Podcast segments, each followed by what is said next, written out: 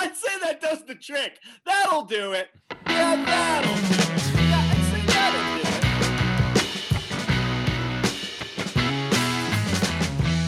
Hello, hello, and welcome to the Bare Necessities podcast. Uh, we're into hitting wrong buttons on our intro today, but you know what? That kind of uh, personifies Yeah. this entire off season for us here. I mean, uh, kind of half measures through and through, uh, especially when it comes to the head coaching position. But uh, Reese, how are you doing this week? Yeah, you know, I'm doing all right. Uh definitely it's just like that grinded out part of winter, right? Uh you Oh, yeah. I feel I feel like January takes such a long time to get through. Um and man, honestly it feels like such a long time ago, you know. Got to witness that Michigan National Championship, which was definitely a great a great kickoff to the new year, but it's just everything moves so fast and you know, especially things moving so fast, uh, you know, as far as the off season goes, it, it just it seems like, you know, today was the last day of January and you know, the Commanders and the Seahawks were both I think technically at the start of the day they were without a head coach. And it seemed like they were waiting forever. Um, and it seems like some of these Bears hires took forever as well.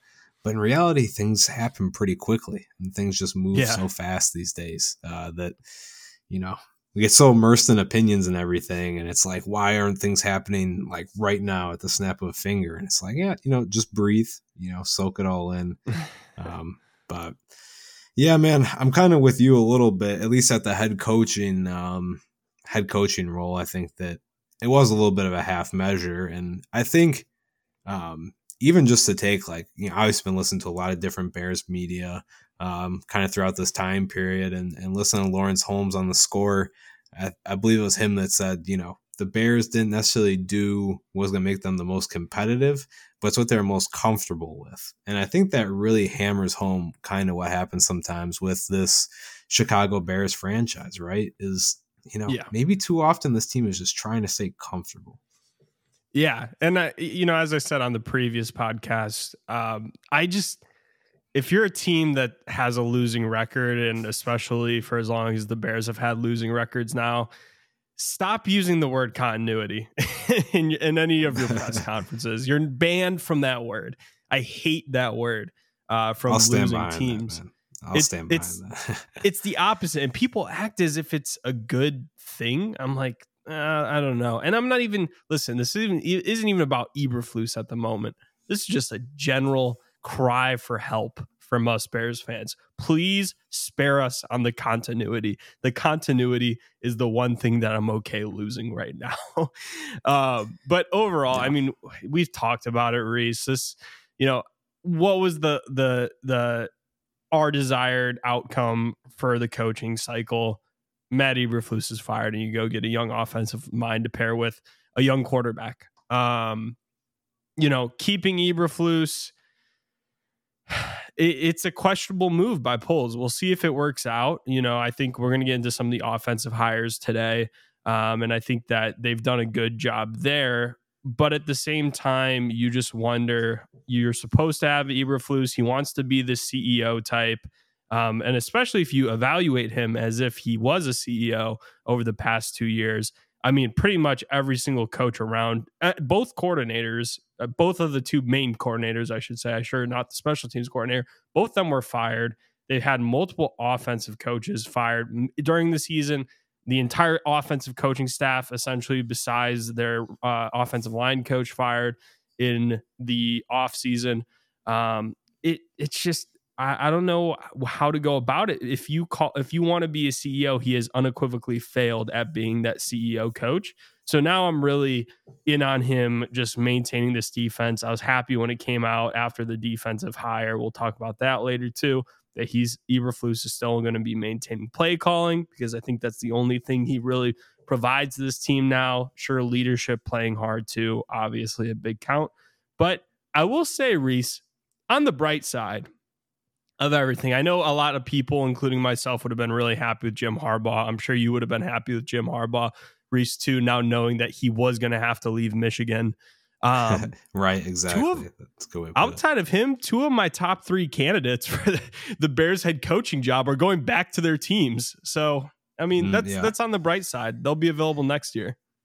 Yeah, I think it's man. I mean, there's a lot to get get through. Um, you know, to kind of wrap up because I've been giving my thoughts on Eberflus all season long. I don't think there's too much else for me to say. But I think that when we when we zoom out a little bit, and you know, some people do actually like Eberflus. They see the improvement of the team, um, and ultimately, that's what this franchise is is buying into, at least for this upcoming season. Um, is that mentality that the Eberflus is going to keep pushing them forward. And when I really take a look back at what the 2023 season was, how the team performed, I can't help but feel that Matt Eberflus is a a great. I'll, I'll give him that great defensive coordinator, um, and, and, maybe not not a top tier head coach. And I, I think that's a, yeah. a, really fair assessment. Um, and ultimately, you have to decide that if that is if you're okay with that. And for this upcoming year, the Bears, you know, Ryan Poles stood behind it, and we're going to see what happens. Um, and of course, there's a lot of player acquisition to go uh, to happen through free agency, the draft. That process already starting to ramp up. Uh, this being the week of the Senior Bowl, so a lot of exciting things happening happening there as well. But this is a long off season for the Bears to navigate ahead. But it's just it, it already starts the season off with like a different note than like you said, like a top young offensive mind coming in, um, perhaps a Jim Harbaugh. You know, if I if I knew, you know, that he was going to leave Michigan, sure, I would have been pretty happy with him landing, you know, the Bears as far as anywhere else. So, I think that here's, it's frustrating. What's up? Here's here's my question with Jim Harbaugh, and I, you know, I think yeah, trying to come at it with a level head here. And I, by the way, what a great landing spot for him with the Chargers. I know they have some reworking they have to do with that roster, but just, I mean, Harbaugh's career in the NFL kind of had a very consistent up and down quarterback play. And that was kind of one of the main things that got that San Francisco team. But got to love just getting him immediately paired with Justin Herbert, who's been good with literally everyone that comes around him um, and always being that consistent piece on that team. Um, you know, I, what a what a great pairing there for him. I think that was the main driver in him wanting to go there. If I'm being honest, um, yeah. I think you don't that, think he's trading him to the Bears to draft JJ McCarthy. no, I don't. I don't think that's happening. And I, you know, it, it, on a side topic, I don't think he'd be opposed to having that happen. But I think that you know when he assesses when he assesses the job openings that were available. Um, and the Chargers are in salary cap hell a little bit. They have a lot of dead money they could get out of there, um, or dead cap they can eat up this year by moving on from some players that haven't delivered. But that's a yeah. separate topic. As far as you know, marrying the coach and the quarterback, it does seem like a, a very good fit. Um, it's going to be interesting to see how they decide to to change that offense. Um, you know, from what Kellen Moore was running. Um, and I'm blanking on who was even before Kellen Moore. Um, but oh, I don't yeah. I it's, can't remember who that was. Yeah, I don't know either. But I was gonna say for the Bears, you know, on the on the. Oh wait, wait, of, hold on one second. Sorry, I I want to finish my thought. I got sub sidetracked there with oh. how excited I was. Do you okay. think that he like when we're just talking about like on the perspective of like getting a young quarterback to be developed? Do you think Harbaugh I think Harbaugh immediately over Eberflus comes in and puts the Bears in much more likely situation to win games, no doubt about it. But in terms of just developing a quarterback, do you think that Harbaugh gives you any sort of advantage that Eberflus and the staff doesn't give you? I don't think he's some quarterback wizard, you know. Like I don't think that he necessarily has the magic touch or anything. Um, especially from watching the whole Harbaugh era, like in entirety, and, and the quarterbacks that they did have, there were some some struggles. Um, that being said, I think that you know when he does like a quarterback like Justin Herbert, or for what JJ McCarthy was to the Michigan program, um, just someone that's a that's a, a leader, and then also having um, some insane traits and processing ability at the quarterback position, because what it takes. And Harbaugh, and I think it, it will probably change in the NFL, but Harbaugh has always enjoyed running the football. And I think that's one of the yeah. As you're evaluating quarterbacks, you know, JJ McCarthy this coming year, it's really interesting because at first glance, anyone that just looks at stats is not going to like like McCarthy. Not saying his stats are bad from like a ratio or a, like a EPA type standpoint, um, as far as like expected versus what actually happened. Um, but you're just going to look at the yardage, even the attempts, and go like, man, what what is going on here? But I think it's almost tougher for a quarterback to perform well in an offense like that when it's going to be like play action shot plays and then also just um, you know maybe you're going to follow it up with a quick throw after two to three runs like yeah. to you never really quite sink into a rhythm so you have to be a great processor great understand uh, of the game um, and i think that with herbert someone that has sped up that processing is has a the mechanics to boot as well um, has the the firm football throwing motion down there like that's a quarterback that can really excel with Harbaugh because he's going to be able to capitalize on the opportunities. So I think that it's going to be a good marriage. I don't think that Harbaugh is necessarily going to be extremely better than what this Waldron and Co could be for a Caleb Williams or maybe maybe Justin Fields. You know, either one. You know, not even walking through that hypothetical. I think that this yeah. offensive staff they brought in can be efficient at it, can be proficient at it, um, but we'll see. Yeah. Yeah. Just, yeah, I just wanted to kind of throw that out there.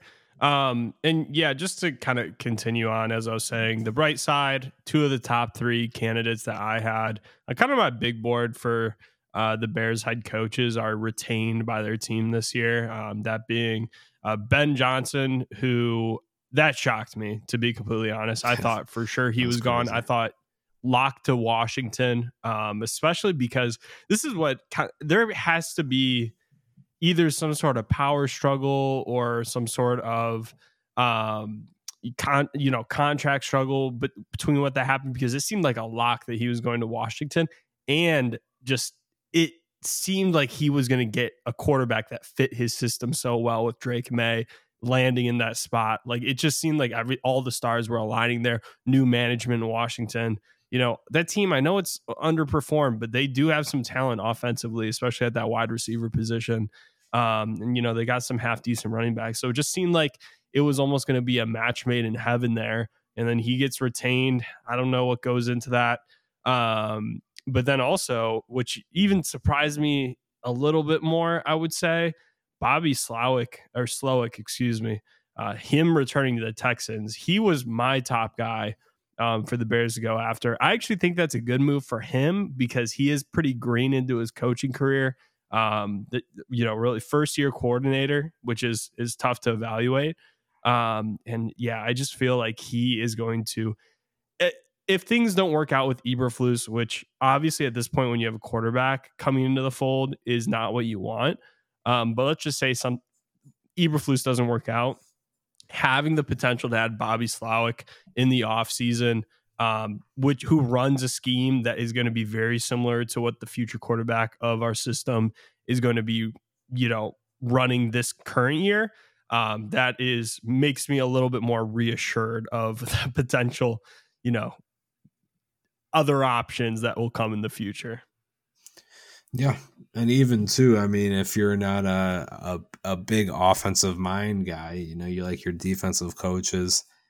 Bill Belichick is looking like he's still going to be around as well. Um, probably yeah. just taking a year off, and I'd assume his name is going to be brought up once again, uh, unless some kind of, you know, some kind of PR comes out from from his agent or him about him officially going into retirement. But it seemed like he was at least exploring the possibility of picking up another head coaching job in this cycle.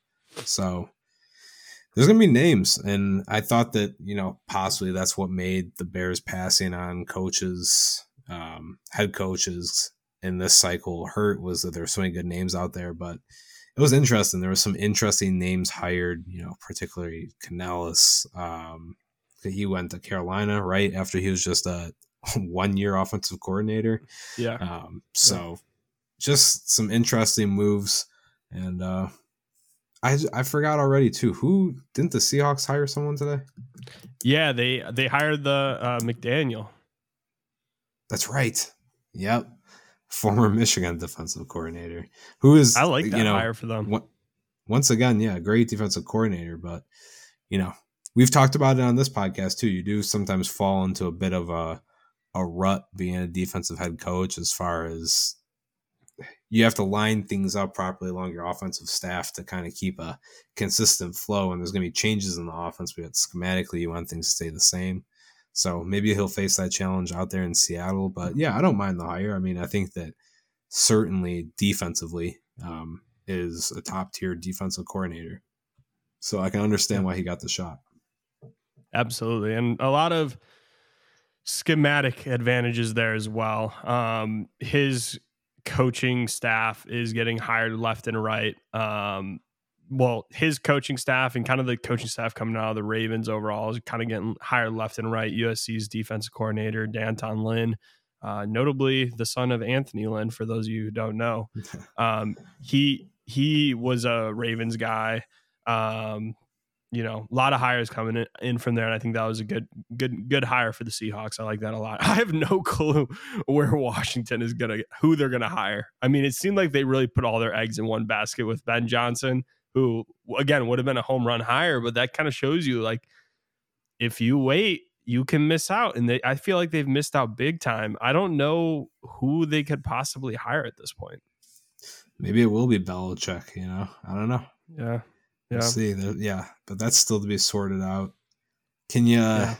I mean, I know this is an organization that's changed hands as far as ownership, but man, it just seems typical Commanders. I, I feel like that is a team that kind of gets stuck in a similar space to the Bears. You know, not like yeah. tragically bad. Usually, I mean, these past few years have been have been tough, but like usually not tragically bad, but also just like mediocre. yeah. So. Yeah. Absolutely, absolutely.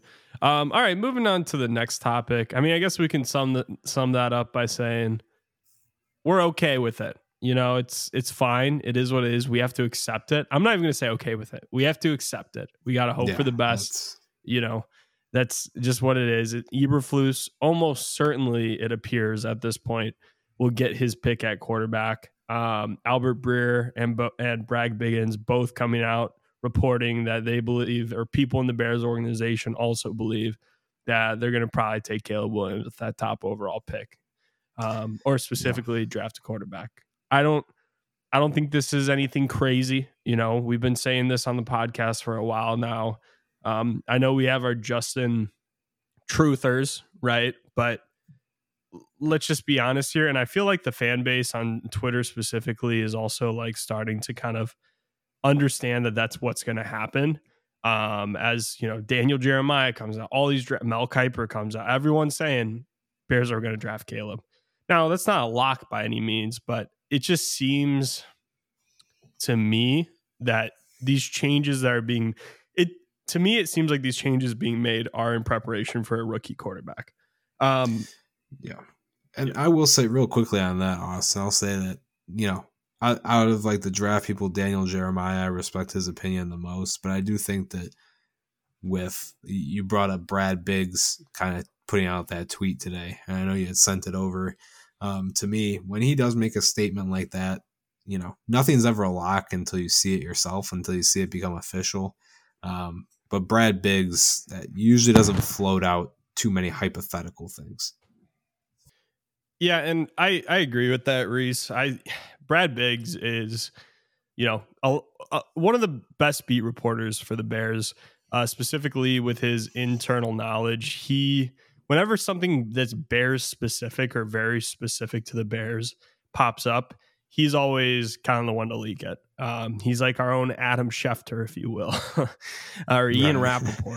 Um, but yeah, that that carried some weight. Albert Breer, you know, he can speculate at times, um, of course, and I think that Daniel Jeremiah Maya is more so speaking. Uh, he specifically said that he can't say what the Bears are going to. He doesn't know what the Bears are going to do, but other people in the league presume this, um, which I think is interesting too. Listen, I just think this this is like the one. this is like the easiest way to put the conversation. NFL teams they truly, truly speak first and foremost with their pocketbook, right? I think when you look at it, the conversations that are being had right now is even for the people that support Justin Fields, one of their biggest counterpoints, and I again I support Justin Fields. I hope he has a great career. One of their biggest counterpoints is we could get an absolute haul for the first overall pick. And I, I beg to ask you this. Why can we not get an absolute haul from Justin Fields, but we can get an absolute haul from the first overall pick? Why can we get three first overall picks plus for Caleb Williams, but it's being reported maybe two day two picks for Justin Fields? Listen, it just the value doesn't make sense there it's because Caleb Williams is perceived to have a higher upside and higher po- likelihood of having a positive outcome.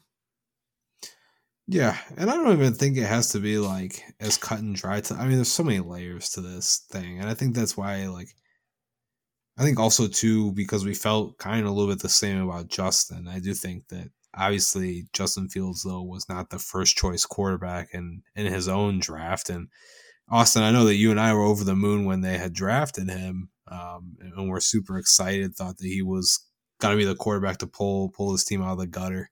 Um, you know, it seems like we're a little bit back in that same situation again.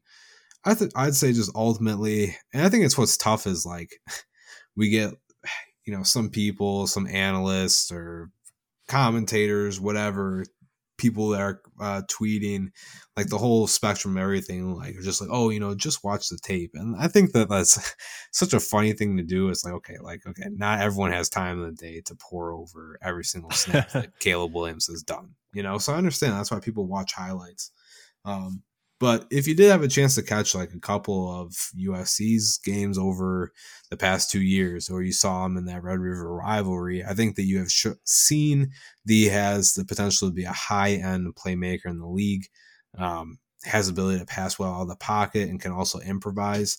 Does that mean that he's perfect? Like there's some people hold him to the standard that's, you know, because they get upset about the um, QB school QB school thing with uh, JT O'Sullivan with Justin Fields saying he should throw throw throw that, and then they watch something with Caleb Williams. They're like, well, he passed up this open receiver. Like it's never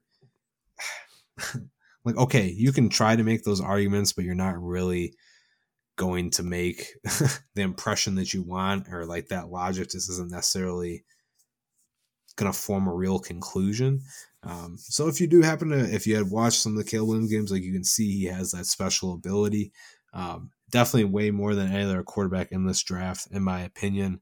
Um, and I think too, it's just like people get wrapped up in the wrong things about him. They're creating these storylines about how he is, character thing, reading into quotes that play USC players said after Miller Moss's performances about them being a team, the fingernail painting, like people are breaking down so many things are so like really at a team level like that's not going to matter. And also fearing yeah. that the locker room's going to implode like no it's probably not. Like they're going to realize that they have someone special there too. And even though a player like DJ Moore may have liked playing with Fields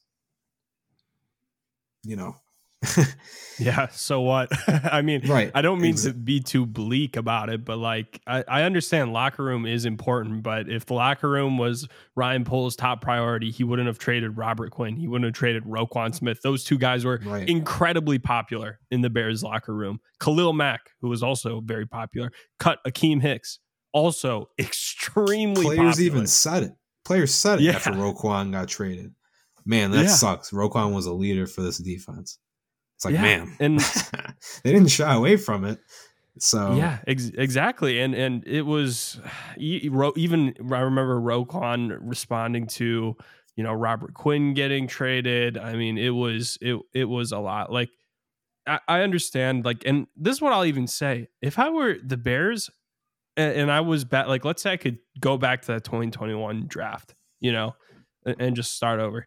I would still draft Justin Fields. I think it was still, even with the trade up, I still think it was a good move. And honestly, if we had to go in with Justin Fields, if we had to do that, I would still feel comfortable. Justin Fields is the best Bears quarterback by a pretty substantial margin in a long time. He hasn't been given a completely fair shake, but he also has not done enough to skip up at to skip the opportunity at drafting someone who you know, whatever way you put it, even if you're low on Caleb Williams, it, you can't even argue that he's not a top three quarterback prospect since like I don't know Andrew Luck. I would say Yeah. even people that don't like Caleb Williams. Yeah, exactly. I, and I agree with that. And I don't know. It's just it's so much as far as just that's why I, I almost try to separate like the Bears, and I get so much of Bears news from um from Twitter, but uh, you sometimes just got to remove yourself from that world because that is just a non. It's really a non-existing space in in how football operations are done. Um, Absolutely. and, and honestly, And- the fact that Poles has to delete his Twitter, eh, that was like, I was like, bro, you don't got to delete it. You just don't got to pay attention to it, man. like, yeah. it, you shouldn't be letting Right. tweets that you read, you know, form your opinion. Um, but Yeah. yeah, I think with Fields, I think Adam Hoge may have put it in one of the better ways. I mean, everyone's put out an opinion on this, but he was like, after this year, if you didn't, if you didn't know what the decision would be, that was your decision, or something like that. Like if you weren't clear Exactly. if Justin was the quarterback or not after this past year, that was your decision. Um, and you know, I think it sucks to pass up on. You know, people are like, we're taking another gamble if we get Caleb Williams, and I understand that, and I get the hesitation. But right now, I feel like you're still like at those same odds for if it's going to work out for Justin.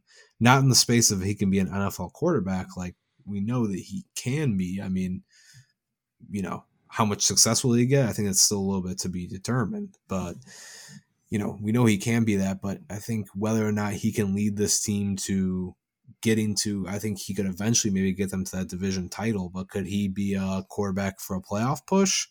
I think we have equal doubts to that as whether or not you know Caleb Williams can be a franchise QB. So think that's how you how you look at it. The and, and the people that are saying, "Oh, let's just trade the tr- the pick and build around the quarterback," like guys, I don't. I mean, I just don't know how much how much more proof you need in the Bears' history to prove that drafting players and putting them around a quarterback doesn't build championship teams, right? The Bears' entire history, time after time after time again. You you know, we can look back to the Nagy era. We can look back to the Rex Grossman era. Has been competent teams with incompetent quarterbacks. And like at let me just say this and I, this is what I really want Bears fans to ask themselves because I think it removes the bias a little bit. Do you think that, for instance, if the Cowboys had the first overall pick, they would draft Caleb Williams? Man, that's a good question. I, I think they would. Yeah. I think they would too. Do you think the Seahawks would? Yeah, the Seahawks would. Yeah. Okay. What about the 49ers who are in the Super Bowl right now? See that that that one gets a little. I, I think that's like Super Bowl dependent. You know, Yeah. and I- not even saying that that should. re- I don't even say that should actually really change how you view Purdy or not. Um, but I would say I don't think the 49ers would right at this moment. But if you know, bar a, a three interception performance by Purdy that cost him the Super Bowl, that might change. What about the Vikings? I think the Vikings definitely would. Yeah.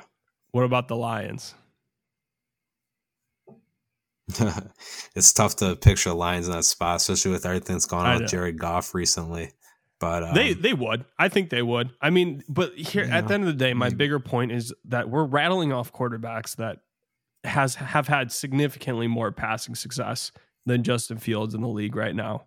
And we just have to be honest with ourselves is hey, Justin Fields can be good. That is a potential possible outcome. But the likelihood of him being a top 3 quarterback is very low at this point. And my biggest fear and like here's kind of and I, I don't like bringing up this player because they've got a lot of other stuff going on but uh the big comparison that we had to justin fields when he was coming out was deshaun watson. And even deshaun watson has shown throughout his career that he can't really win anything. Um especially now. I mean joe flacco's been out playing him. Th- so this Deshaun Watson and, and removing all the personal stuff, you know, this Deshaun Watson before and after his little hiatus from football are different players. I mean, he was Yeah. definitely different pre Fair enough. 38 incidents of whatever happened. but alleged the alleged 98 yeah, exactly. But yeah, man, I, I think too, and I, to wrap this into what we're ultimately going to be talking about here too in a second, I think part of the reason why this, you know, why Shane Waldron, why Matt Eberflus and getting Shane Waldron and all this to piece together, because, you know, to kind of um, do a little looking ahead here, I think that this offensive staff they put together is, is pretty solid. Um, and I think a lot of them got in because they have the chance to go ahead and coach Caleb Williams. And I think that says a lot too. I think when coaches look at a prospect like that, and you know, someone like Shane Waldron is thinking when he's taking the OC job, man, if I do it right, you know, in one season, two seasons as his offensive Oh, yeah. coordinator, that's going to give me prime picking to not just get a head coach position, but be a little bit more selective with where I'm going. Because I think you're seeing that with coaches these days too. You know, I think coaches, you know, and some, GMs. yeah, true. I, I think you know these people, these executives or these head coaching candidates, they don't just want a job. Some of them just have to take it if they want their in. Like that's just the reality for some of the candidates. But some of the guys, you know, like a Ben Johnson, you know, maybe this whole thing with Ben Johnson is that it seems kind of tough to believe that he wouldn't go to a place like Seattle because that seems like that would be.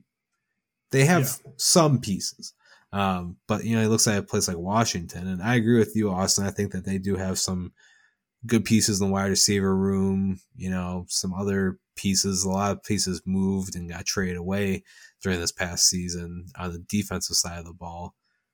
But you would think maybe with Washington, he just passed it up and was like, you know what? I'm not putting my reputation, my future head coaching career on the line in a place like Washington. I think that's happening. So you, you Yeah. know, I think you have to take some of these decisions, especially from top candidates, in which Shane Waldron was a top offensive coordinator candidate. You know, Austin, you and I talked about how he was basically at the top of our list. Now, the rest of the list were kind of people we were a little, meh, you know, not so high on. Um, but Shane Waldron topped our list, topped a lot of other analysts um, in Chicago's list. He came here. I think that says a lot in the fact that, you know, some people could flip the script and say it's because he wants to coach Justin, but I think it's a lot more believable to think this came together uh, in the thought of being able to coach Caleb Williams. Yeah, and uh, I don't want like in terms of when the name first came out. I don't think people are reading in too much t- to the scheme. Yes. I feel Yeah. like the scheme is either quarterback, like Justin or Caleb. Um, because like to be honest, that was my big concern with Ben Johnson is I don't think Caleb would be good in Ben Johnson's like bet I shouldn't say that. Ben Johnson's offense goes against a lot of the things that Caleb Williams excels at. Um, like being tradi- a lot of traditional drop back passing sets, things like that.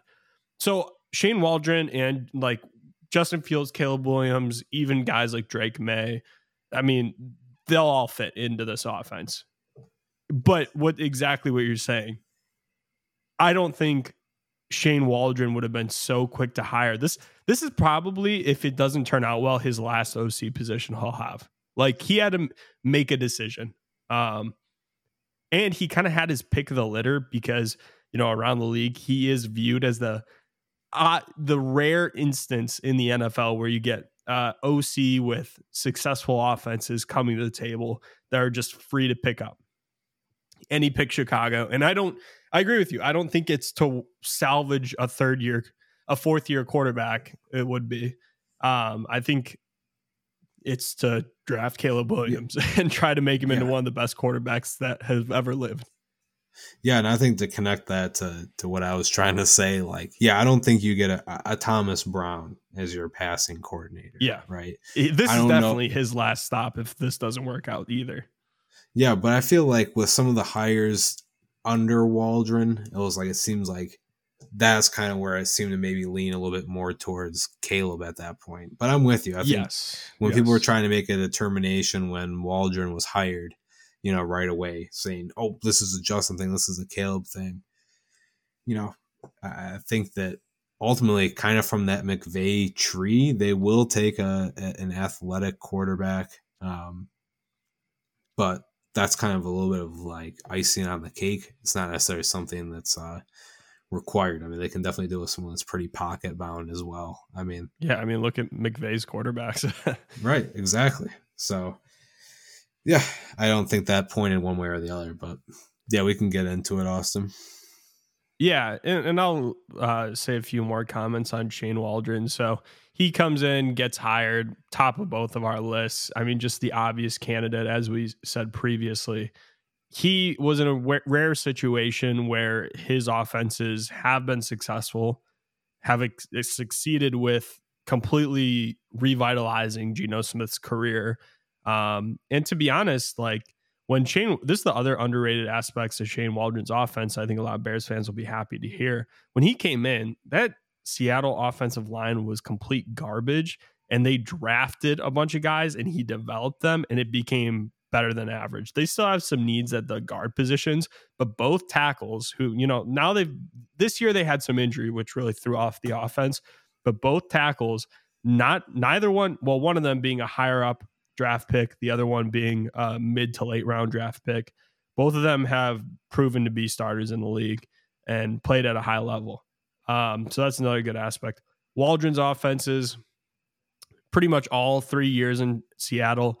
Uh, the first two were top 10 uh, or top 12 ish, I should say. I don't know if it was top 10 exactly in about every category, specifically when looking at DVOA, which offensively I think is one of the most important metrics. It kind of measures uh, efficiency, which is the one thing the Bears offense was not this past year.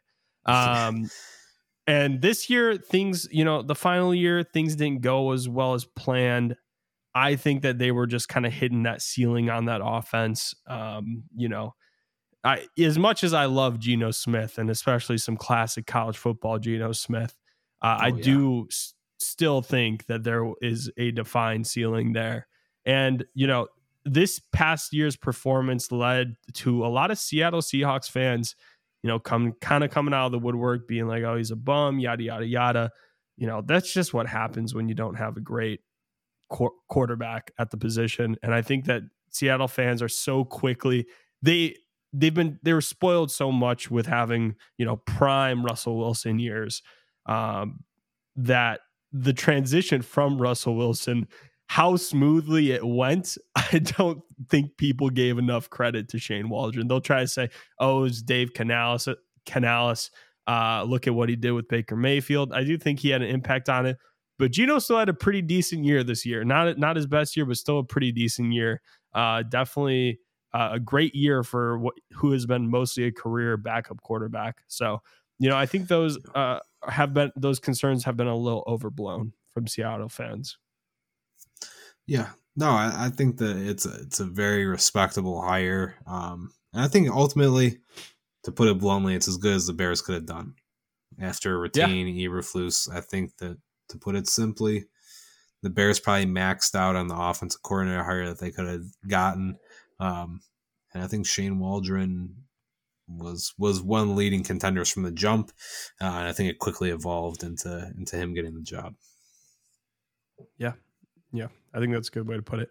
The the two other criticisms I've heard a lot of him have been, you know, some situational play calling things, some third down play calling.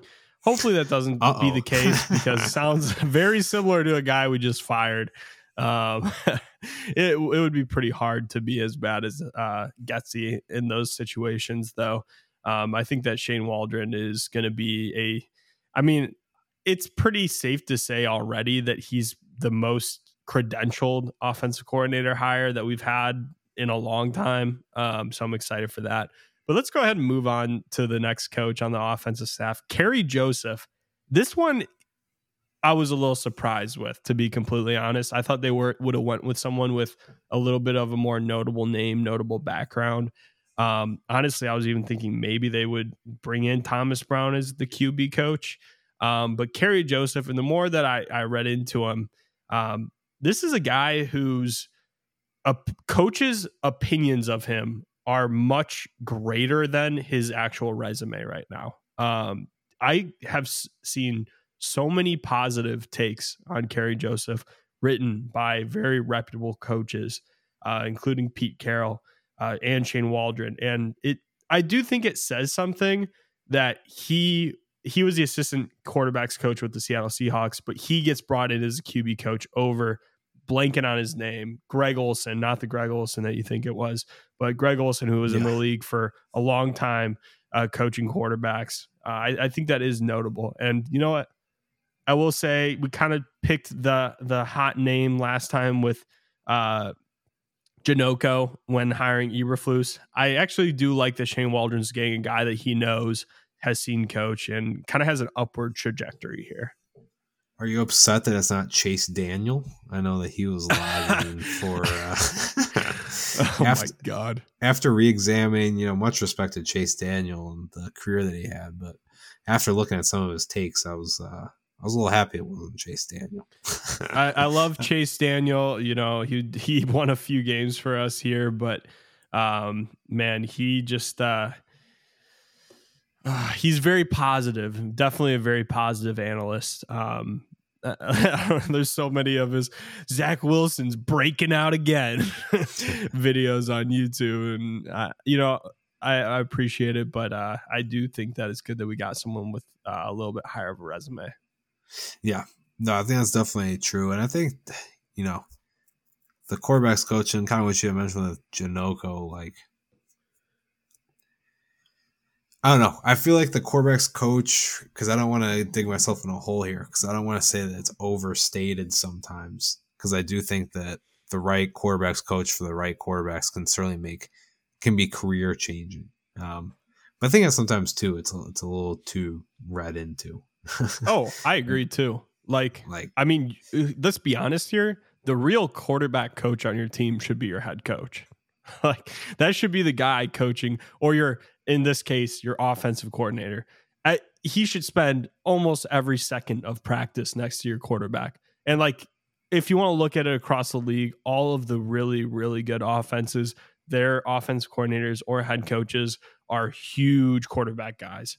Uh, Sean McVay spends an unreal amount of time with the qu- quarterback. Ben Johnson, un- unreal amount of time with the quarterback. Uh, I mean, we, we can go on and on.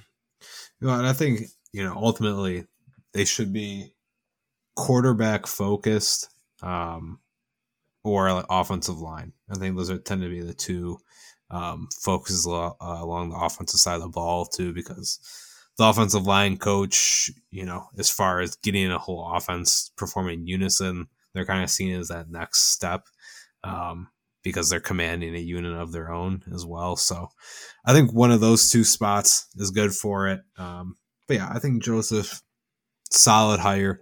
Um, I'm not gonna, eh, you know, I think it's a good, solid, like you said, respected by his peers. Um, but I, I, didn't need some some splash in the pan for the quarterbacks coach. It wasn't wasn't extremely important to me. Um, so yeah, I'm fine with he, it. He's also a coach at the Senior Bowl right now, which I thought was notable. And uh, there was some videos that came out of him coaching, and seems to be very detail oriented. Um, and he was, you know, talking up Joe Milton a little bit, like trying to get him to do some th- things uh, at a higher quality. Uh, Michigan's very own Joe Milton, everyone. yeah, respect to him, and I, I, mean, obviously wish him the best in his career. But yeah, yeah, I could see, uh, you know, if if the Bears were to have Milton, I could see him talking to to him for a lot. might need a might need a decent amount of guidance, you know. But he's yeah, gonna be yeah, Joe Milton is gonna be the quarterback that on his pro day. I tell you what, like that man's gonna throw it out of the practice facility. I mean, oh yeah, he could probably have the ball hit the roof. He's got one of the best arms I've ever seen. Um, but I just hate to say it, like if, if Milton couldn't flash and Heupel's scheme in Tennessee. Um, yeah, I don't like his chances in the pros, but you know, best of luck to him. Yeah, absolutely. Um, all right, moving on. Thomas Brown. This is really kind of the marquee name that was added to the staff, yeah. and I I really like this addition because he was someone that was actually, from my understanding, if I remember correctly, interviewed for the OC job, anyways, and he's someone that like around the league a lot of people I respect for this dude. Um, very talked very very positively about Uh, also a McVay disciple. Um, he was there with Waldron at, with the Rams. Um, seems like he's kind of the guy that's brought in where when the passing of the torch, if this works out well, inevitably comes, he's kind of the guy in waiting to take over. Uh, I like the hire. Yeah, I, I, I'm glad you brought that up. I think that is something important. Kind of have a chain of promotion thoughts of how the torch could get passed down. Um, I do think that would be the logical next step. If you know, fortunately, honestly, like please, hopefully one day Waldron has to get hired away. Like I know that we Right. we uh, really worried about that with Getsy, and that ended up being. Uh, some very false hope. So hopefully that'd be a good problem to have for the Bears for once. Um, Oh, A- and- God. I, he was also a member. I, you didn't mention Aus. I'm not sure why, but he- I believe he was also on the staff for the the high flying uh, Carolina Panthers offense of 2023. Is that correct? he was a member there. That is true. No, We- but I'm we- not going to should all hold. try to forget about that. I'm not going to hold that against him. I think that the the coaching tree that's I, I think overall too, like zoom out, like boom, looking at these staff hires as a whole, a lot of the McVay influence, I do think that's ultimately what fans and probably the organization wanted to. I think that's going to be something that people are overall happy with. And I think, you know, at least for me, I'm happy with the McVay influence. I don't think that's a be all end all to have uh, a successful offense is to have, um, you know, McVay have, have graced or, or, um, had, have the tutelage of these coach on your roster. Right, exactly. he had at once talked to him. And I think that same thing goes for Shanahan as well too. Like I think I understand the direction that the league is moving into, but I do think people get a little bit carried away that they have to be from a certain tree or not. But I think okay, from a from a you know, a telescopic view of this situation, I think it's overall a good thing. Um so yeah, I think Thomas Brown probably my favorite assistant uh on the on the offensive staff. Yeah, exactly.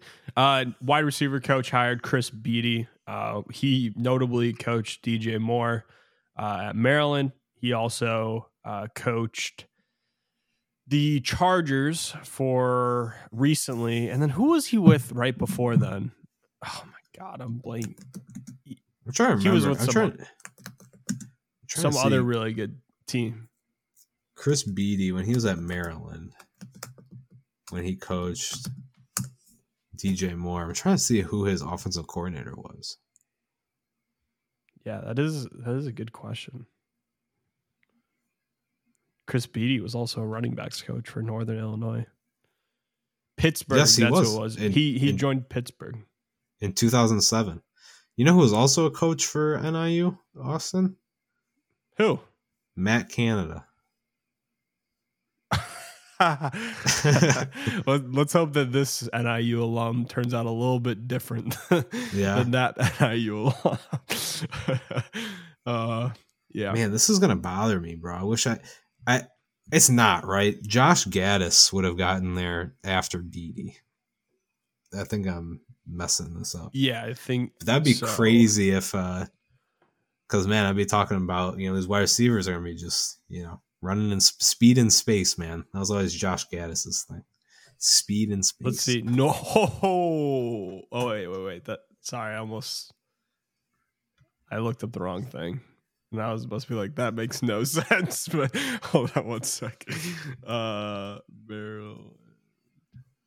I think it's exciting. Well, we're looking this up, Austin. A little sidebar. I know you had sent me um, the Packers' new defensive coordinator hire, the head coach from Boston College, and of course, notably too, you have Jesse Minter taking the DC position at Los Angeles. I think it's interesting to see uh, some of these coaches from the college ranks coming into the NFL. I think it's going to be a good shakeup, honestly.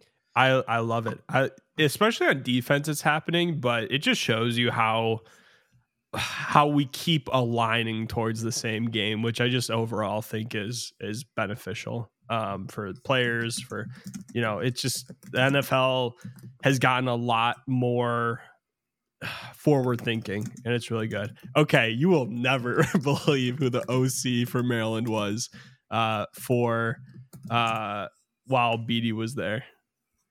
I'll never believe it. Yeah. Hold in on, hold on, hold on.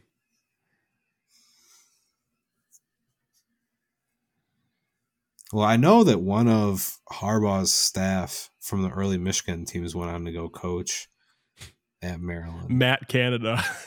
It was Matt Canada. yeah. That is Yeah, but I think bro. that was in 2018, but I think DJ Moore, he was 2018 draft, so it really would have been 2017 season. It looks like it was Walt Bell. Walt Bell. Okay. Yeah, I don't know what that is. Um, that's hilarious. Sorry for uh, going off on a tangent, but Bears also hired Chad Morton, running backs coach. He was with the Seattle Seahawks, uh, you know, former USC Trojan. So, um, you know, that's how you know we're drafting Caleb. but uh, no, uh, that does not impact at all. Just because don't want to feed into the Bears Twitter war, but um, yeah, I think it's a good hire. I, I'm not gonna, you know, go too crazy about it, but uh, I've heard really good things about him as an individual, and uh, overall, I think that's a positive hire there. Yeah, I definitely agree. All right, finally, let's do our defensive hire. Uh, Eric Washington. You know, I Correct. another interesting hire with the Panthers. He was actually a pretty good coach when he was there. Um, a lot of positive, a uh, lot of players have a very positive opinions of Eric Washington, um, which is good to see. I think that there is also a little bit of a discrepancy also with the way that Bills fans viewed him because some of the defensive line products didn't turn out exactly how they expected them to. Um, and they wish that the development would have been a little bit quicker. But coaches and coaches and players in the Bills building love him, and I'll uh, I'll take that opinion a little bit more than the fans' opinion. Yeah. Yeah, I think that it wasn't a hire that blew me away, uh, Eric Washington.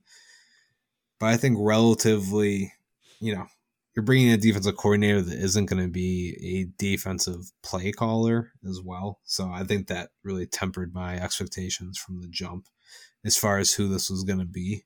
Um, and really, ultimately, it's to be someone that I would assume, you know, I guess I could be I could be off base here, but I assume is to be more, um, have more role in game planning week to week, and probably um, some scouting. Um, probably will be working with you know the scout teams to get an idea of you know putting together any kind of defensive scheme, trying to look forward to what adjustments could be, and having input in that. Um, but it seems like that Eberflus is is going to be taking and running that defensive play calling. And I think as long as he is, uh, as long as he is the head coach of Chicago Bears, I think that's going to be the case. I think that is his his savior right now. Um, so, you know, I wasn't going to get too overwhelmed or too bent out of shape about what the defensive coordinator hire was going to be. There are definitely some other names, especially even former. Um, I know some people. The weirdest shout out that I saw for defensive coordinator was Vic Fangio. I was like, okay, um, you can keep dreaming, but that's not going to happen. And also, the scheme with him and Eberflus Yeah. just does not line up one bit. But After we dedicated hundreds of millions and many draft picks, let's switch back to a, a three-four. we're yeah, and we're gonna play a lot of a lot of man blitz concepts. You do, do you think Roquan Smith is available by any chance? yeah, right. That was weird too, seeing Bears fans gloat about him losing in the playoffs, but whatever. Some Yeah. of you, some of you weirdos can do y'all. Like I'm not even gonna tell you what to think. Yeah, exactly. yeah, Yeah, whatever. I'd rather have the team with the quarterback whose brother is unbelievably obnoxious and dealing with multiple lawsuits and uh, the tight end that has a girlfriend that everyone can't stop talking about. That's the team I'd rather have than Okay, a, a well, player that was that- really good for us. that point aside, that point aside, Sean Desai was. Sorry, Sean- Siri started freaking out. Oh, got you. Sean Desai was also available. Would you be interested in Sean Desai? Once again, Uh, not really similar on on defensive philosophy. I didn't think Sean Desai was a bad coach when he was with us, and I also thought that the Eagles kind of moved on from him a little prematurely. Um, for Desai, it seems like schematically, a lot of people have high respect for him. Um, and in terms of innovation, he you know follows that Fangio tree. Um, a lot of innovation there. Putting the sch- schematic differences aside, you know, I, I wouldn't be upset with the hire. I, I like the idea of getting in new voices, and like that's the thing that I think a lot of Bears fans were concerned. Like, Flus is clearly going to keep this defense the way it is. It was his only saving grace this year. Um, and whoever's going to be the defense coordinator is probably mostly going to be in charge of game planning and day to day operation of defensive procedure. And that's probably about it. So, uh, yeah, I don't know. I, I would be okay with it, but I, you, honestly, none of these guys really blew me out of the water. The only guy that I didn't want touching anywhere near the team uh, was Joe Barry. It's because that's, how that's fair. You know, he's Alex Grinch of the NFL. Let's be honest here. Like, he sucks. What about Alex Um, Grinch? no, no, man, he's locked up at Washington or, or, sorry, Wisconsin. Wisconsin. Yeah, Wisconsin. Yeah. Yeah, no, yeah, I mean, if- I, for any Bears fans that want to understand why this team was saying we're a team now, we're a team now. Maybe it could have been because it was only an offense for the entirety of uh, pretty much uh, Alex Grinch's tenure at USC. So that that might give you a little hint there.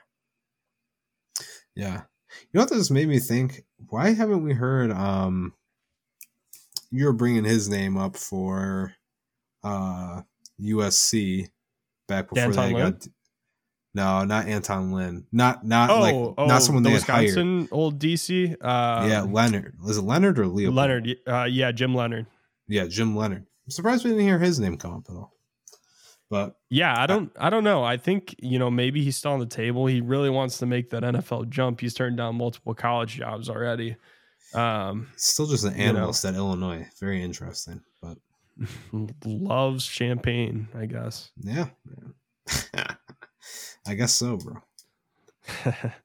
um he does love the Midwest a lot too, which there is a lot to like about the Midwest. I understand that, but uh from my understanding he wants to stay in the Midwest as well. So I mean, this I guess this is a guy that's, you know, he's made NFL money, so he's probably pretty good. So I guess he's not too concerned about the next paycheck. He's probably more concerned about just getting what he feels is right for him.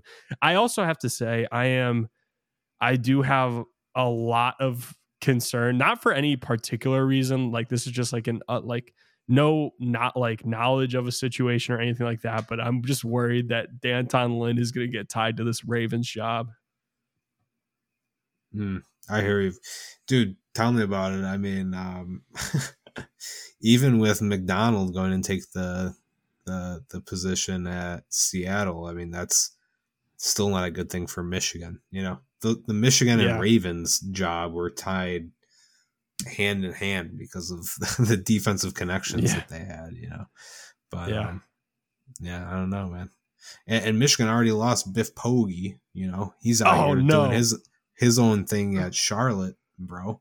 I don't know if you'd realize, but um, Oh yeah, yeah, I forgot who the edge prospect they have out that um, uh, wasn't he a was former coaching. Michigan prospect?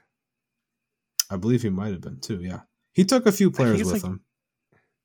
Is it like that AI the or something? Yeah, he's got the hyphenated last name. Yeah. Let me I see. don't- Biff Poggi for you know for you, those of you who really like your interesting head coaches. I think Mike Leach, you know, our our guy, um, Ed Orgeron. Biff Poggi is another another guy that's going to sit on sit on that Mount Rushmore one day uh, in terms of best football character at Yeah, head coach. You're right. Yabi Oki Anoma. Oh yeah, I mean, you know, I, that that's the thing that I love about Biff Poggi is you know he could probably coach at a bigger pro. I'm sure he got some looks from some bigger programs than than Charlotte, but you know he's staying there. He he cares about his teams a lot. I think uh, uh, Harbaugh said that he's one of the best coaches he's ever been around. So He loves Biff Poggi. They have a lot of respect for each other, him and Harbaugh. Um, but yeah, no, he's certainly a character. Also, that man doesn't need any money. He's like a hedge fund king. Yeah. yeah, he was a head. Yeah, apparently he like funds most of Charlotte's like football program too. Uh, kind of Yeah. crazy. They have an interesting small program thing going on there that that I think if you're really tuned into college football, I think you're, you're pretty excited about the direction that UNC Charlotte can take Yeah. of all of all places. But you what I the other thing that I find kind of funny because he's so integrated into the media still. Um University of Alabama Birmingham, right? Pretty Yeah. notable program that a lot of people will remember because it actually got shut down when Jordan Howard was there, and Yep. that led to Jordan Howard transferring to Indiana. A lot of players, Bears and then they brought it back. Yeah, Bears, Bears favorite. Bring what? What's he doing? Does he need a job right now? Bring him back. Um, No, the fans will tell you put him back in pads, bro. He can still do it. yeah, maybe he can play fullback now. Um, but UAB's head coach is why am I blanking on his name? Is it Trent Dilfer right now? Yeah, Trent Dilfer. Exactly. Yeah, that's what I thought. exactly. Took him right from the high school ranks. Yeah.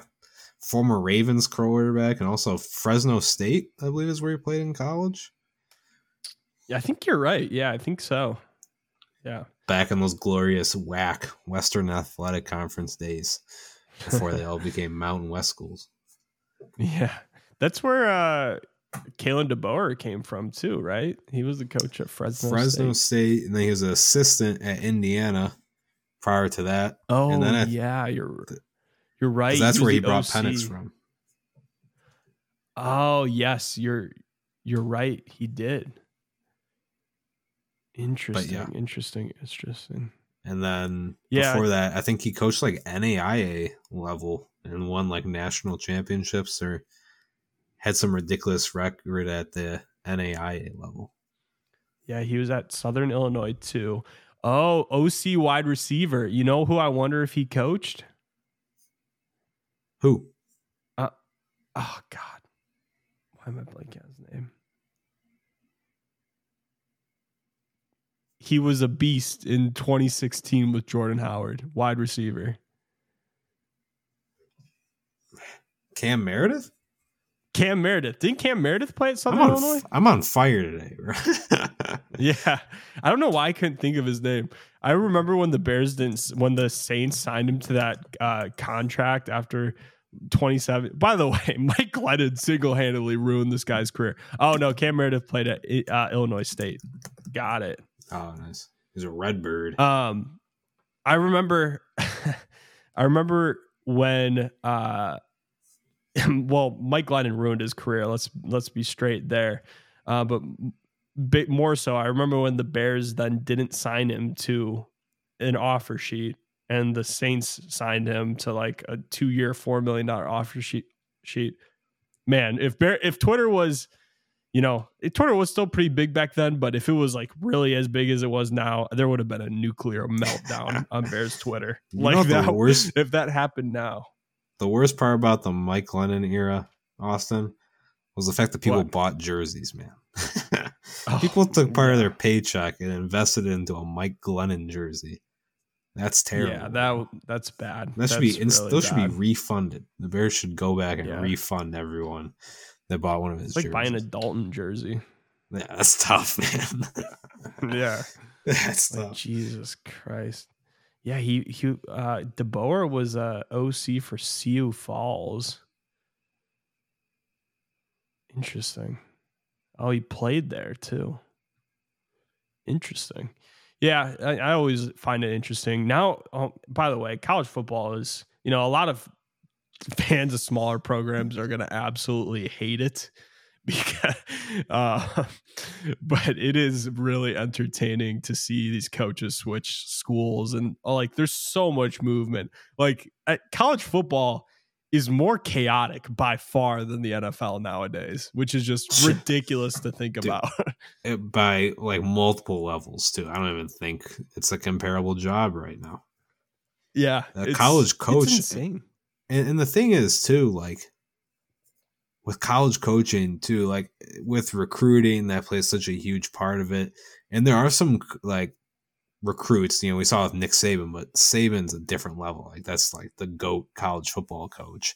Um, players do get married to head coaches, but it's also all the way down to like the assistants. Like people don't realize Oh, yeah. how how Big time. important an offensive line coach, um, a wide receivers coach.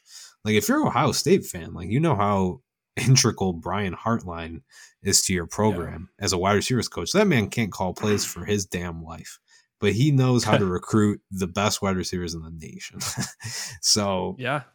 it's these assistants all across the board, offensive, defensive, make such a huge difference. And it's just wild. Everyone has to be tuned in every day of the year. Um, and they got some big conflicting dates coming up too, as far as early signing day and the start of these expanded pro uh, playoffs. The first round of the playoffs would be two days after early signing day. I mean, it's absolutely ludicrous, bro. And there'll be portals open at the same time. Like I, they're gonna have to figure something out, bro. It's it's, a too much at this point that uh, I mean I you know I don't know how many big NCAA fans we have here, but it's hard to not say that they've just done an absolutely terrible job at finding a way. Like it seems like they, you know, and I know that you know programs like Tennessee's getting invested again, a pretty big one. Florida State, but it's you know, yeah, it's like it's All so hard because it's like you you haven't. Of course, these schools are doing things out of the box right now because you guys have given little to no uh, guidance on to how to actually manage this, and you've just opened it up to the complete wild, wild west. And, you know, USC benefits a lot from it too. We also, you know, we we also get hit a lot, a lot because we have Oregon up there who will just pay money to mid recruits all day long. I mean, that's just that you know that's all Phil Phil Nike's uh, or sorry Pocketbook. his in- checkbook. his entire pocketbook, yeah, checkbook. That's the word I was looking for. Is just going towards paying four star recruits. Like I'm like, this isn't this is ridiculous. This is insane. Um, but you know, we'll see. We'll see if they can write it. I, I really feel like we're heading to a college football where now they don't even manage their own playoffs. They don't. E- I mean, they don't even rank their own teams. I, I don't. I see little to no purpose for the NCAA uh, for football, at least. Yeah, there really isn't at this point, honestly, we're being honest. I think that I couldn't have said any better myself. Um, yeah, I guess before we hop off, Austin, um, anything in particular, Senior Bowl, you're looking forward to? I don't want to, we're already an hour plus deep into this, so I'm not trying to make something out of it. But what's, what's one player so far has caught your attention or you think's going to catch your attention? Ooh, one player. That's hard. I really like Jackson Powers Johnson. I know that's not that's that's a name a lot of people have their eye on. Um, he's been having a dominant day. Christian Haynes from UConn. I think he's going to be he when it's all said and done. I think he could end up being the second center drafted um, in the class. Wide Yeah. receiver for those of you who don't know. Um, eh, I, I I hate to give out some big names right now. Xavier Legette is just a, a monster. Like I I really feel like once the combine gets rolled around, once everything gets rolled around, once you know the interviews, he plays angry. I really feel like he has the opportunity to be as high as even the fourth wide receiver drafted in this class because of his physical profile is just absurd. It's DK Metcalf level good. And he he he has a lot of shades of DK Metcalf. And he can create separation because he's quick. I just feel like this guy's just gonna feast at the combine. Um, so I would say look for him to, for to be a high riser. Um, I want to give one This- more name. I'm trying to think. This wide receiver class is, is loaded. Yeah. mean, I love it. I think even too, um, not necessarily a position of need for the Bears, but I do think uh, from Toledo, Quinyon Mitchell. Uh, Oh, yeah. the corner. I think he's Yep. definitely someone that's caught my eye. Um, and I'm looking to see. I want to find more, just some players that I haven't gotten to watch enough, um, like the wide receiver from Florida, Ricky Pearsall. Um, Yeah. Yeah, he's I- good. I gotta watch more of of him, so I'll be excited to see um, all the different clips and all that that I get to to watch from him playing, yeah, in the Yeah. drills and also in the the scrimmage. Yeah, and I, I I think like especially if we draft Caleb, keep you know what? I'm actually gonna give out two tight ends. That's what I'm gonna give. I'm gonna give you Ben Sinnott. I'm such a huge fan of him. He's been feasting at I've I've been a pretty big fan of him going into earlier this year, and he's just been feasting, absolutely feasting at the Senior Bowl, and that is not a surprise to me. Um, I I just think he's to be good in the NFL. Um, Jaheim, you know, obviously Jaheim Bell, he's been good since he's been at South Yeah. Carolina. Yeah. Um, like he he could have came out last year and been an, as equally high of a draft pick. I almost feel like Florida State used him wrong this year, and he still looked good. I don't think he's a fullback how they had him listed at much of the time this year, but just like a utility player, really good. Yeah, no, it's it's. uh I, I love this draft, man. I think this draft is it's not necessarily deep at every position, but I think at wide receiver and quarterback, it's uh, it's pretty good, pretty loaded, man. I'm not saying there's going to be multiple franchise quarterbacks in this draft, but there might, there might actually. I mean that that is a possibility. If you look at next year's quarterback class, it's far weaker.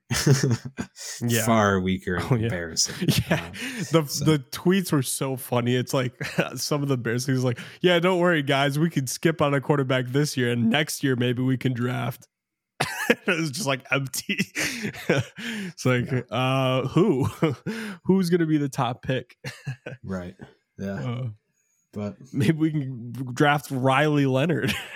Riley, Le- yeah, gonna be playing at Notre Dame, man. That's just weird. Yeah, yeah. whatever. All right, man. Let's let's kill it. On the way out, let's let's say one thing. If you were taking your bet right now, we talked a lot about the first overall pick. Who do you think the Bears are drafting at nine overall? Who, who are they taking at nine? I've seen Yeah. Bowers' name float a lot, and let me tell you what, I would not be opposed to it. um, Yeah. I'm fine with Bowers at nine. If I'm being honest, bro, oh, dude, I don't know if he's gonna be at that pick though. I'm torn. I don't know who wide receiver two is gonna be. Um, but I'm also getting ahead of myself too. I, I feel like that's so fan to think that they would go ahead and draft another wide receiver, but we've seen them not take like wide receivers high in the draft Yeah. uh, as far as Poles. So I don't want to get ahead of myself there. I- If I had to throw one name right now, I will say Brock Bowers. Yeah, it's a very trendy pick. I will admit that though. Yeah. So Yeah. I'm I'm if he's there, I don't know if it'll happen, but Odunze, I mean that's that's a big one. in my mind, I was actually gonna say Nabers, but I don't know. Yeah, Nabers Do you think Nabers goes before Odunze? That's the hard one. I I don't it's all going to depend on, you know, the teams. I feel like with uh the Chargers being there, I feel like they'd prefer someone of Nabers skill set to be honest for that team. Keenan Allen Um, replacement. Yeah, Um, exactly. And Nabers was prolific this year. See, I wouldn't be upset though if they end up getting Xavier Worthy. you know, you know, and there's also too like so many like in that worthy range. You also have 80 Adonai Mitchell is in this draft as well. Um, talk Yeah. about Ricky Pearsall, um, Johnny Wilson, right? Uh, Brian Thomas Jr. Brian Thomas Jr. I'm a uh, fan of him. Coleman. Coleman declared, right? Yeah, Coleman. Yeah, Coleman's there. He'll be there. He's I, fantastic. it'd be rich to to draft a lot of these guys at nine. Wha- oh no no no no! I'm I'm Yeah, just yeah. I'm I wasn't insisting that. Uh, there's two wide receivers that you that you consider taking at Ricky nine. that- Yeah. No, that would be Odunze and um and Nabers. You consider taking at nine Uh. for sure. But none of those other guys. I know So you're I'm big- saying that it's loaded. Big Turner guy too, right? Dallas Turner. That's who I'm. That's not who. I, if I was making a bet right now, that's who I would probably think they'd go with. Dallas Turner. I I had talked about that before. I think he might be off the board by then. Um, if I'm being Yeah. honest, He could be. I think he's probably gonna be gone at that point.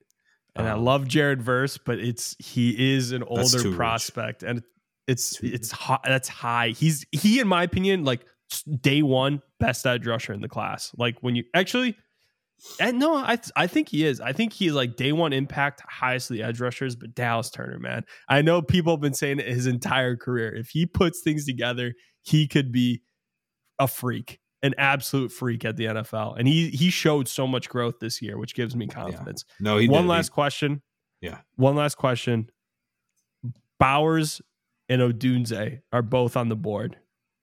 Who you draft? See, it's funny because like this really is ju- it's need versus best player available in my mind. Yeah. I really, really like. I had Odunze mapped out after I had the chance to rewatch some of the 2022 season. I was high on him. I you can probably head back to some pods like in August, and I probably had thrown his name out when we were talking about Marvin Harrison Jr. Yeah. I promise it. Um, at the same time, I think the best player between those two is Brock Bowers. And I think Bowers is for sure going to be there. It's just for me, it's just hard. I would probably do Odunze, even though Bowers is the better player, just Uh, because we already have Kmet, and I'm like, uh, ty you know. I but this what I'll say, Hey, Reese, two tight I end don't know if that's what in, the- bro. and exactly, I don't know if the Bears feel that way. I like, I feel like the Bears feel are along your like same wavelength here, because Shane Waldron comes from a tight end background. He ran a ton of two tight end sets with Seattle, and they didn't even have that great of tight ends. so like, he wanted to do it. if if you're the OC, I mean, maybe that's what brought him here. He's like, I'm I'm gonna draft Brock, Brock Bowers, or I'm gonna die trying. Yeah. Um, but like, I'm gonna Caleb that Williams and Brock and- Bowers, and no one's gonna stop me. and let's be honest here, man. I I know that overall tight end value isn't super high, but the truly elite, like the truly truly elite tight ends, man, they are they can be game changers. They're just game. Like think about, you know, I'm not gonna. It, they're different Kelce. players, obviously, but Kelce, Gronkowski. I mean, Yeah. these are teams that have dynasties, and they had one, some of the best tight ends. If you can get that linebacker on him, oh my god, man! He- he- Game over. George Kittle, who gets a lot of comps to Bowers, Any linebacker, bro. And a, Um, a rookie, t- a rookie QB's best friend. I mean, Austin- Brock Bowers is the closest thing I've seen to generational. what if what if the Bears are rolling out twelve personnel, their first play next year? You know, you got DJ Moore, Cole Kmet out there, Brock Bowers, and Ladd McConkey. I would, li- I like McConkey, man. I, I, I like him. That's what I'm saying. He's man. he's Just go after he's the got Georgia you know kids, he's huh? got some Hunter Renfrow Renfrow in him. He'll be available Uh, too. It seems like. oh yeah, with the ninth overall pick. Yeah, in the supplemental draft, bro. oh. All right, let's kill That's this shit. yeah, let's kill it. I also need to give a shout out really quickly to uh, the uh, Bears reporter that uh, kind of, or actually, I don't know if it was Bears reporter, or nationwide reporter. I can't remember who. I think it was a Bears reporter that uh, put out a story right before Caleb Williams like declared for the draft, like five hours later, uh, potentially indicating that he might decide to enter the supplemental draft so that the Bears didn't have to draft him. Uh, truly hilarious uh, column that has aged extremely poorly. So uh, shout out to you. yeah, what a what a crazy insinuation. But uh, yeah, shout out to him, man.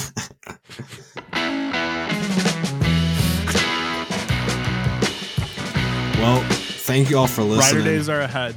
yeah, yeah, brighter days are ahead. Thank you all for listening. It's gonna be a a wonder wonderful off season to get to cover with y'all.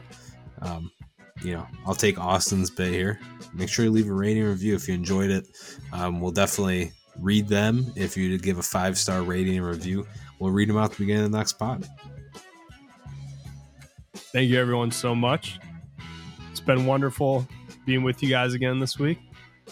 And uh, bear down, everyone. Bear down.